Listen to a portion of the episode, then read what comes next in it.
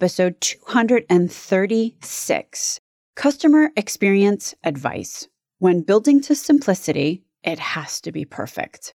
Today, I speak with Liliana Petrova, CEO and founder at the Petrova Experience.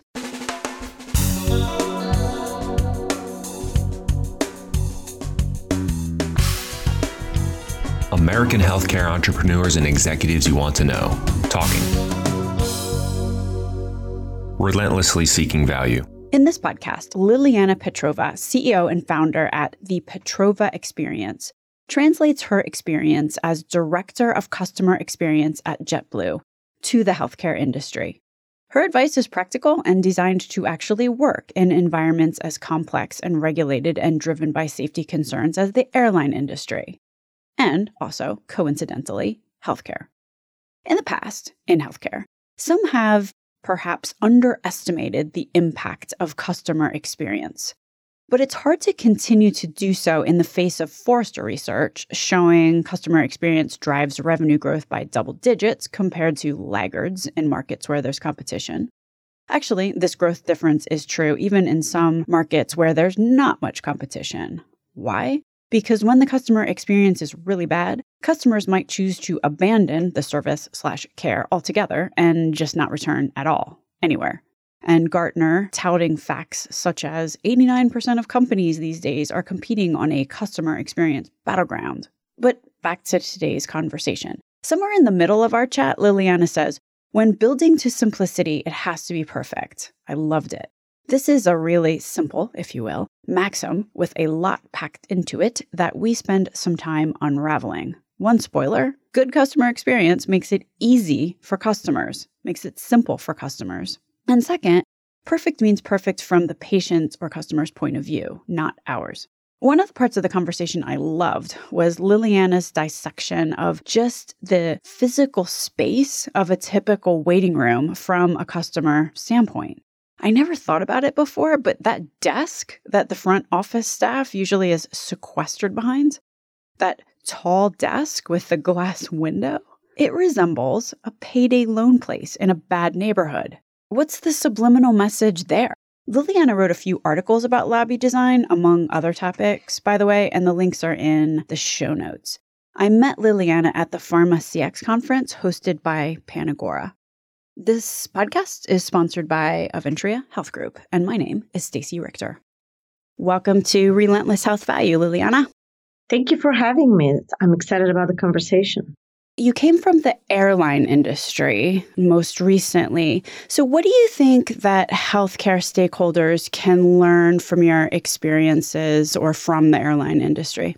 I think there is a lot of similarities and parallels between the two industries. For one, both our customers and in uh, the healthcare industry patients come into the experience with a sense of anxiety and uncertainty you know, we, we have this joke in the airline industry that the moment our customers come in the airport, they, they just need help and they feel this sense of, of being lost and, and anxiety. I think that's very similar to being in a waiting room, waiting to be ex- accepted or admitted in a hospital. The other parallel that I've noticed is the complexity of the industries.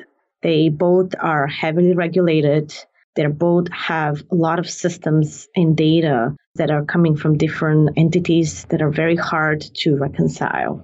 And I think Atul Gawande also kind of referenced that particular similarity in his um, checklist manifesto. I mean, one of the things that he talked a lot about was pilots using checklists and drew the parallel to surgeons using checklists. One of the things that you had mentioned was customer loyalty and the idea that someone who has a good customer experience is five times more likely to recommend an organization. What are some things maybe that drive that loyalty? And I know I'm asking kind of like big questions, which at some level are a little bit self evident, but is there any insights or maybe things that would surprise someone that maybe you learned at JetBlue, which are not completely obvious or in- intuitive? You know, it's kind of interesting. I-, I love the question you're asking because it's funny that you say self evident because at the same time, so few people actually do these very simple things. The industry talks a lot about the wow factors and the wow moments and creating these memorable experiences. But at the same time, very few companies are taking care of the basics. I'm a big proponent of that. If you look at what I've learned, it's really the simplicity and the seamlessness of a process or an experience that actually keeps the customers coming back when you go and research customer insights and you ask them, hey, like, what do you like about this experience? Most of the time, it's about ease and convenience and how fast things are. And these are things that we just take for granted, but somehow we miss the boat on all of these things.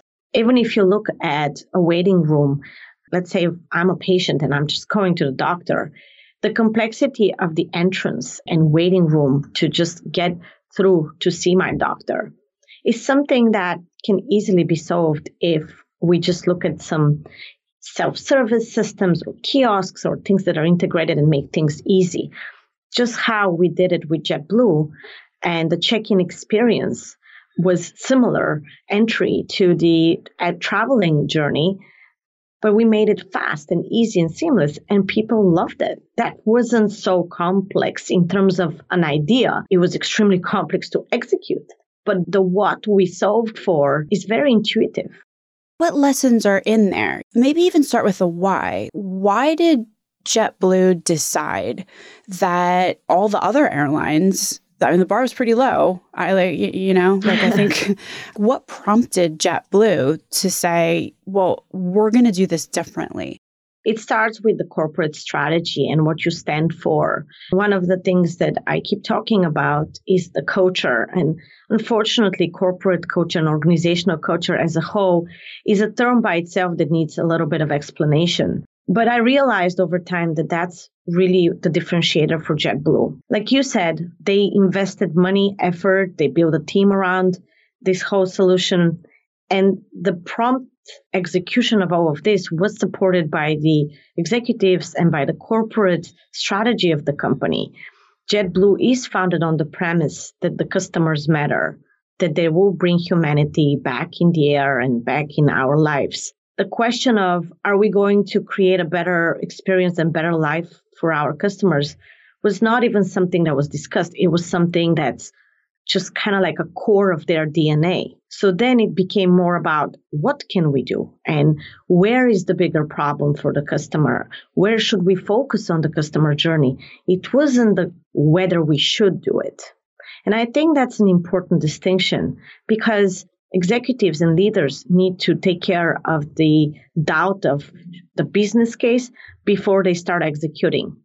If they don't, during the execution, they will not prioritize the right things and the execution will suffer and then the return will suffer. The return depends on the seamless and kind of almost perfect execution, unfortunately. When you're building a simplicity, you need to be perfect. You know, I think what you're saying bears a lot of weight. Or, you know, I had Julie Risch from the Cleveland Clinic on, and she said basically the same thing that needs to be, you know, in the Cleveland Clinic's case, patients first is within the organization's DNA. And that matters because, as they say, culture eats strategy for breakfast, lunch, and mm. dinner, pretty much, right? I love that expression. And I, I loved Julie. And I actually, one of the things that I found on internet when I was researching for a project recently was the Cleveland Clinic Words Matter video. And I highly recommend it to your audience if they haven't watched it. It it will make you tear up, but it just says it all. Let's go back to something that you said, which I, I wrote down actually, Liliana, which is that if you are building to simplicity, you have to do it perfectly. My takeaway from that is a couple of fold, but one is the simplest customer experience is something to strive for. Absolutely. Well, who doesn't want something to be simple and easy and fast? No matter what we do, a good customer experience, I always say, gives customers the gift of time, and we all value time. If something is fast and simple, I will give you time back to do something that you value with your time versus keeping you in some bureaucratic, you know, funnel or some sort of repetitious data entry world. It's timely that we're having this conversation because there is also a bunch of articles that were written lately which quantified the loss of productivity of anybody going to a doctor appointment, something like four hmm. hours of lost time, which is effectively half a day at work. So if you add up the total number of patients that are in the healthcare system on any given day, and I think we're talking ambulatory here, and you multiply it by half a day's work, I mean, like that's a non trivial sum, as they say. And I think the same thing happens sometimes when you travel. If you think about it, you got to go that many hours before your flight. You have sometimes such a short flight that you spend more time being, I call it processed in the airport than actually experiencing the flight. And I think that's unacceptable in today's world of AI and all this amazing technology that we have access to. Yeah, for sure. I mean, and it's obviously a very similar parallel. It's probably even more stark in the healthcare industry where the average patient sees the doctor for like 15 minutes, but they're in the office for two hours or something. Yeah. Going back to your statement, when you're building for simplicity, it has to be perfect. So let's talk about the perfect now. Based on your JetBlue experience, are there any suggestions that you have beyond the technology. And I say that with a little emphasis in a way because it has been an error that some have made in healthcare to focus on the technology and kind of forget about what we're trying to do here. Technology doesn't, in and of itself, solve many problems. It's how people are using the technology and what result that technology can deliver and building the whole infrastructure and experience around that technology that is the total solution, not just one aspect of it, which would be the technology. So, given that, what are your thoughts? I'm pretty deliberate about how I use technology when I build customer experience solutions. And one of the biggest mistakes, not just in healthcare, across the industries that I see, is going straight to the technology and saying, okay, I'm going to buy this solution and that solution is going to solve it all versus starting with the customer. Customer experience design and solutions design is by definition human centric. So you need to start with what are you solving? For whom are you solving it? And what exactly is the experience and the feeling that you want to create with this design. Then you go and you start thinking about okay, how do I create this feeling when a person goes through this experience? Some of the answer is technology. The other half of the answer is always another human. Creating a connection is very difficult and it's not a transaction. So the technology is kind of like a tool in the toolbox that takes care of the transactions that are not bringing value, emotional value to a connection you're building with your customer or patient so that you can free up that space for your service people to create that connection, that emotional connection that will keep that customer or patient coming back over and over again. And that is a very different way of using technology. And that's when you look at technology as something that helps you create the end goal, not something that's a goal in itself. Yeah, and that, as it's been said, love the problem, not the solution.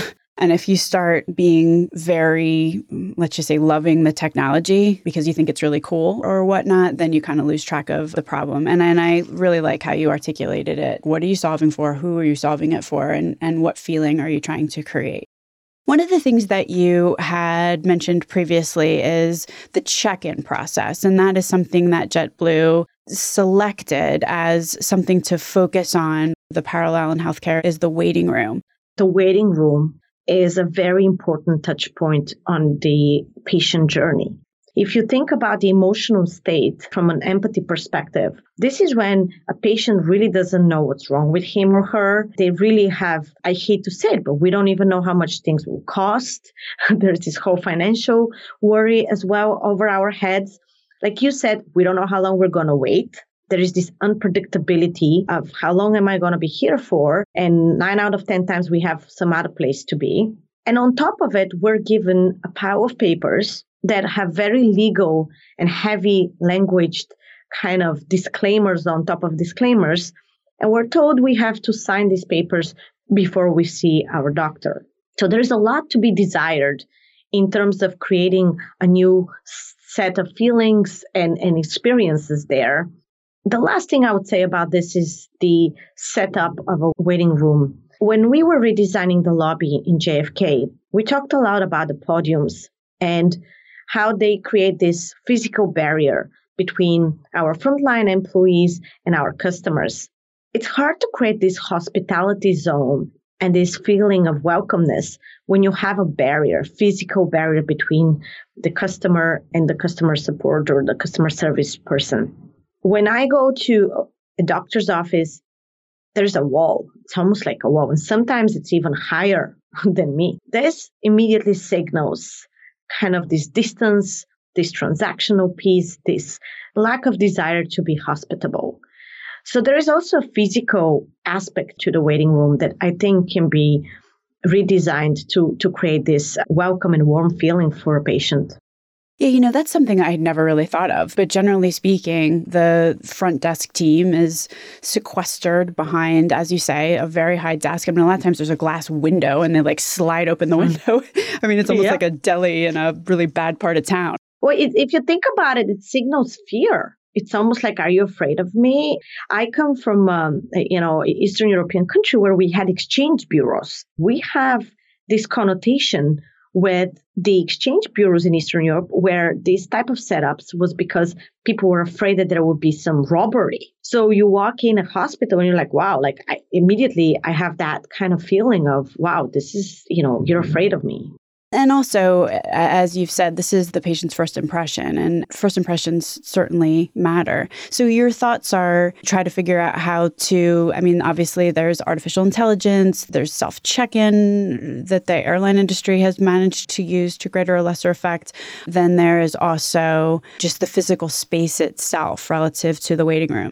There is really a lot that can be done. We used to say in JetBlue that check in should almost not exist in the future. We should be able to take care of all this transactional stuff before customers arrive at the airport.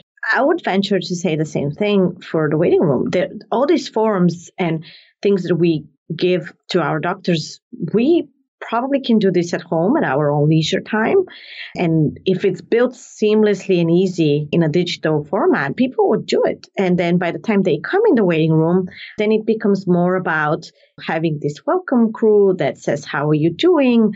Kind of similar to how we have our, our welcome crew in JetBlue that we, we kept saying now we have time to ask people why you're traveling today, understand the, the context a little bit more of this specific customer. So hopefully through again some CRM systems, later on we can curate some sort of experience that's more personalized.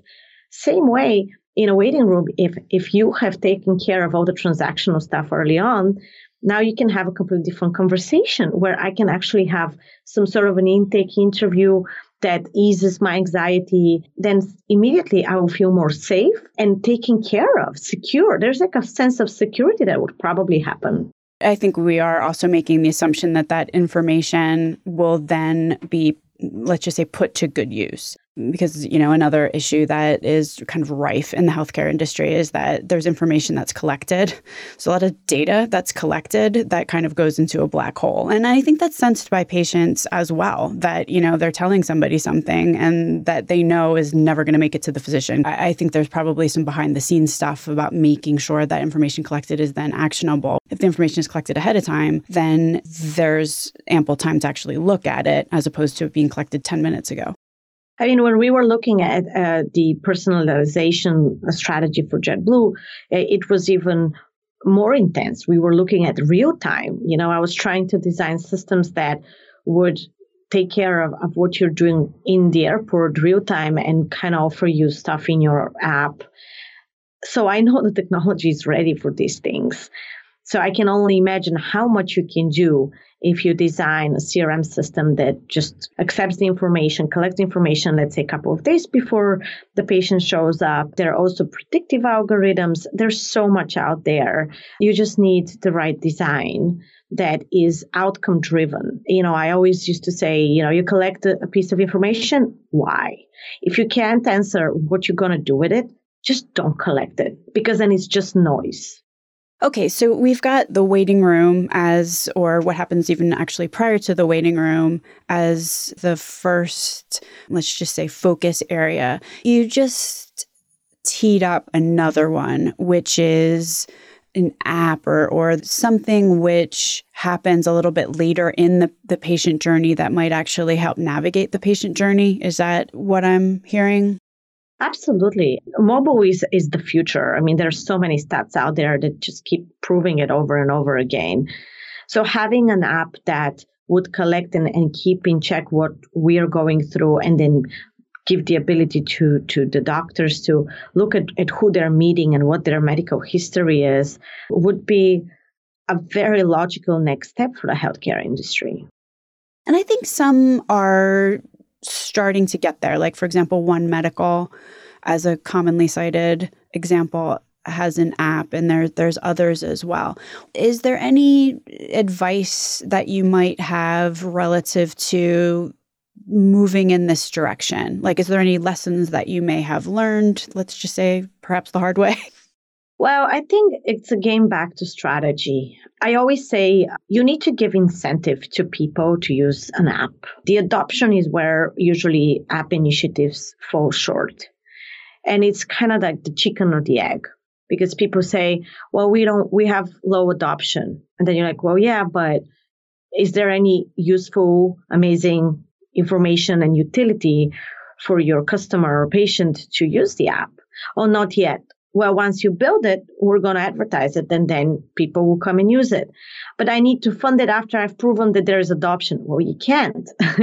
it's almost kind of one of those things. You have to build it and then they'll come if you believe in the value you're creating, and of course you've done your research, so you know that what you're building is what customers value, not what you think they'll value, then you have enough information to start the investment.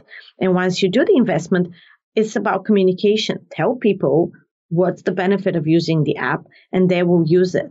Yeah, and I think what you said there bears repeating that there has to be value there. And it sounds so easy to say, and when I say value there, I mean clear value to whoever the user, whoever you is intended to be using the thing. There's just app after app after app in the app store of exactly like you say, apps with low adoption rate. And every now and then I'll download one of them in my healthcare research and it's kind of clear why. I mean, it's going back to what we talked about earlier. What problem are you solving? And is this a real problem? I think one thing with customer experience programs that is very important and, and many unfortunately misses prioritizing the right things for the return on investment for the company and for the customer it's that whole kind of theory about inside out versus outside in approach in customer experience design that I think is, is really foundational and, and unfortunately overlooked. People need to ask the end user what they are looking for, what they value, and then build that because then they'll keep the customer. You know, it's kind of like a conversation. You ask, they tell you what they want, you build it, they reward you for it. If you think you know your customer better than they know themselves, you're off of the wrong start already. And, and I also think that based on experiences that I've had, what people do is, you know, someone comes up with one idea and they're like, oh, we, we need to do that, as opposed to, I think it was Linus Pauling who said the best way to have a good idea is to have lots of ideas. And uh, one of the things I often see is that there's this desire to sort of shortcut the process. Somebody comes up with one good idea, and instead of saying, okay, you know what, we're going to spend four hours and brainstorm this, we're going to come up with as many ideas as possible and then validate the best ones. It's kind of like somebody comes up with something and then it's all systems go. I wanted to add to what you were saying. The reason, for example, JetBlue chose the check-in as the first focus was because of customer research. It wasn't because somebody in the executive team said, oh, check-in is important. I think it's important to spend this extra funding in the early uh, times of customer experience design and programming to, to research, to listen, and to structure the priorities and the programming in the right order. Yeah, and that's something that was echoed by John Skinner from the Verde Group like two, maybe two episodes ago. If you want to hear 30 minutes on that exact topic, anyone listening can go back and check that out. So we've mentioned the check in process. We've mentioned having some sort of navigation or guidance or other support, which is delivered on a mobile platform, because that obviously, you know, every patient walking into any care setting probably has their phone with them. So it could be a fantastic way to have live time communication. What else? I think the end of the journey is another touch point that is pretty important, memorable, and kind of stays as last impression. That is the billing piece. I think you had another show on, this topic, but I, I think it's it's important to talk about that as well. Yeah, and that was Devin Herrick, who I had a conversation with him about surprise billing. The, the stark example was new parents. I forget, there was some crazy percentage of people having a baby ended up with a surprise bill. And those people who ended up with a surprise bill, a bill of an unexpected amount that they couldn't understand, did not go back to that institution ever again. Yeah, I am actually a sample size of one in this stat that you just covered. I will never go back.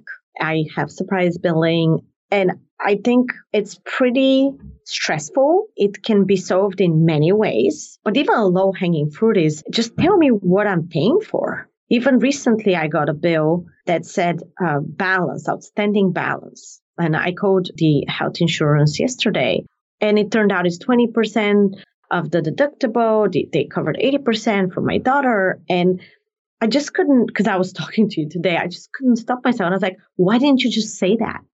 Why didn't you just write it in the bill instead of outstanding balance? I think the language of the billing is what really stresses people out. The codes, the why can't we just make some sort of a dictionary in the healthcare system where it says this is the code in plain English. If you don't have a medical degree and you don't have the coding of the systems, you, you're not in the field.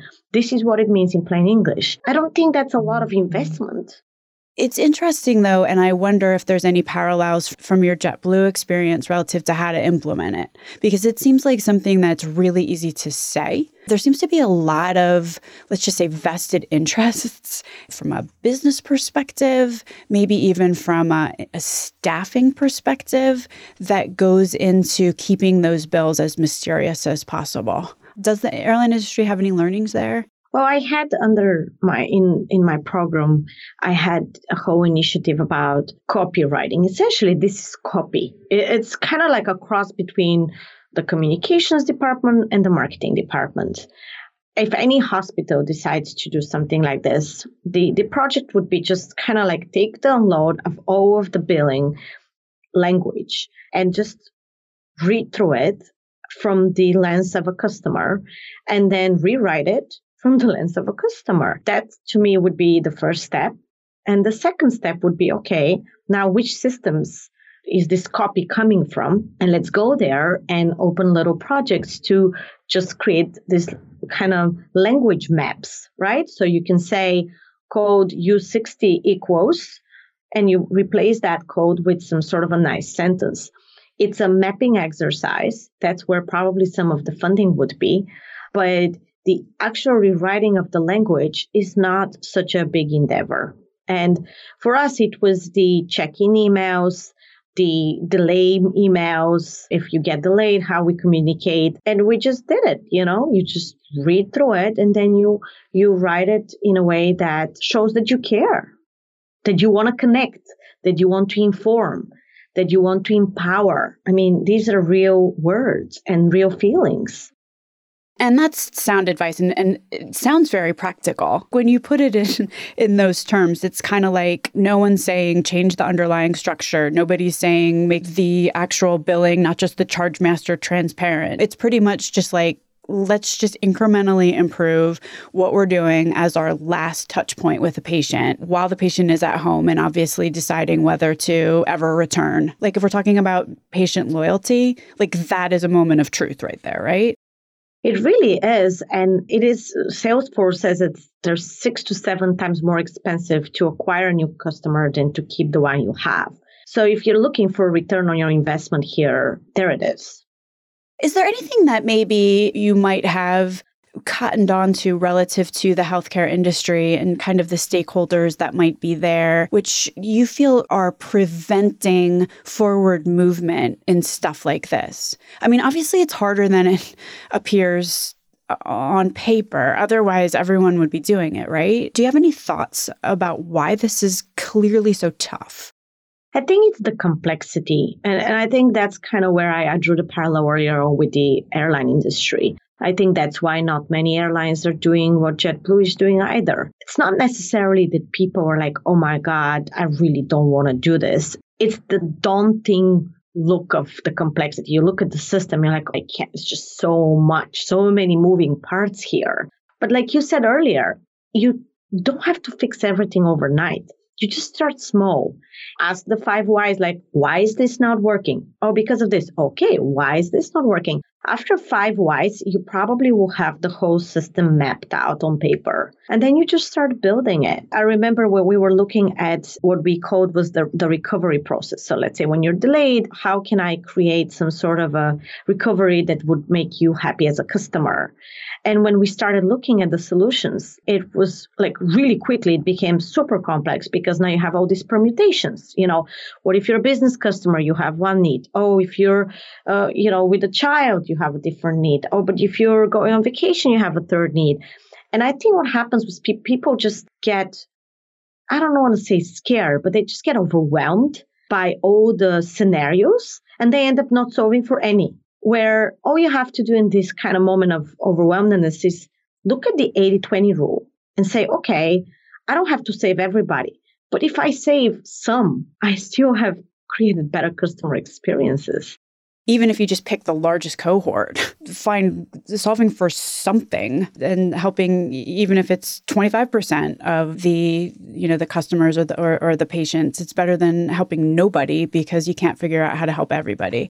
Let's take the billing for example. You know you don't have to solve all the the billings but let's say you look at the bill that everybody gets the most average one that you sent out. Or if it's something that you find out down the road and you're like, oh my God, there are like five systems that issue bills. Go and look at only one system and say, okay, which one is either the easiest to fix or which one is the one that covers the higher percentage of bills we're issuing and then map that one. And the thing about change management in general is once you do it with one piece and the customer or the patient rewards you, then others would start caring, then you have a good business case to win more people over, to get allies, to have another person in the company or in the hospital that also would be passionate about solving problems. And that's how a culture is born, if going back to culture, by kind of creating that movement almost, internal movement of caring.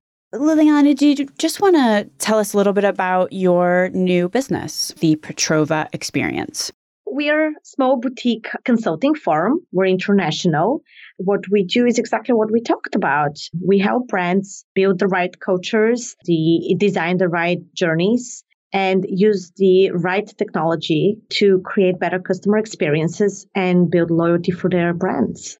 Liliana Petrova, it has been a pleasure to have you on Relentless Health Value today. Thank you so much for having me, Stacy. Links to everything discussed on the program today can be found at relentlesshealthvalue.com. If you visit the website, relentlesshealthvalue.com, you will also find a complete listing of all of the shows that we have published thus far with leading entrepreneurs and executives in the healthcare space today. Another cool feature is, you know, you can subscribe to the show so that every week the episode is automatically sent to you, so you don't have to remember to go to the website to download it. Thanks so much for listening.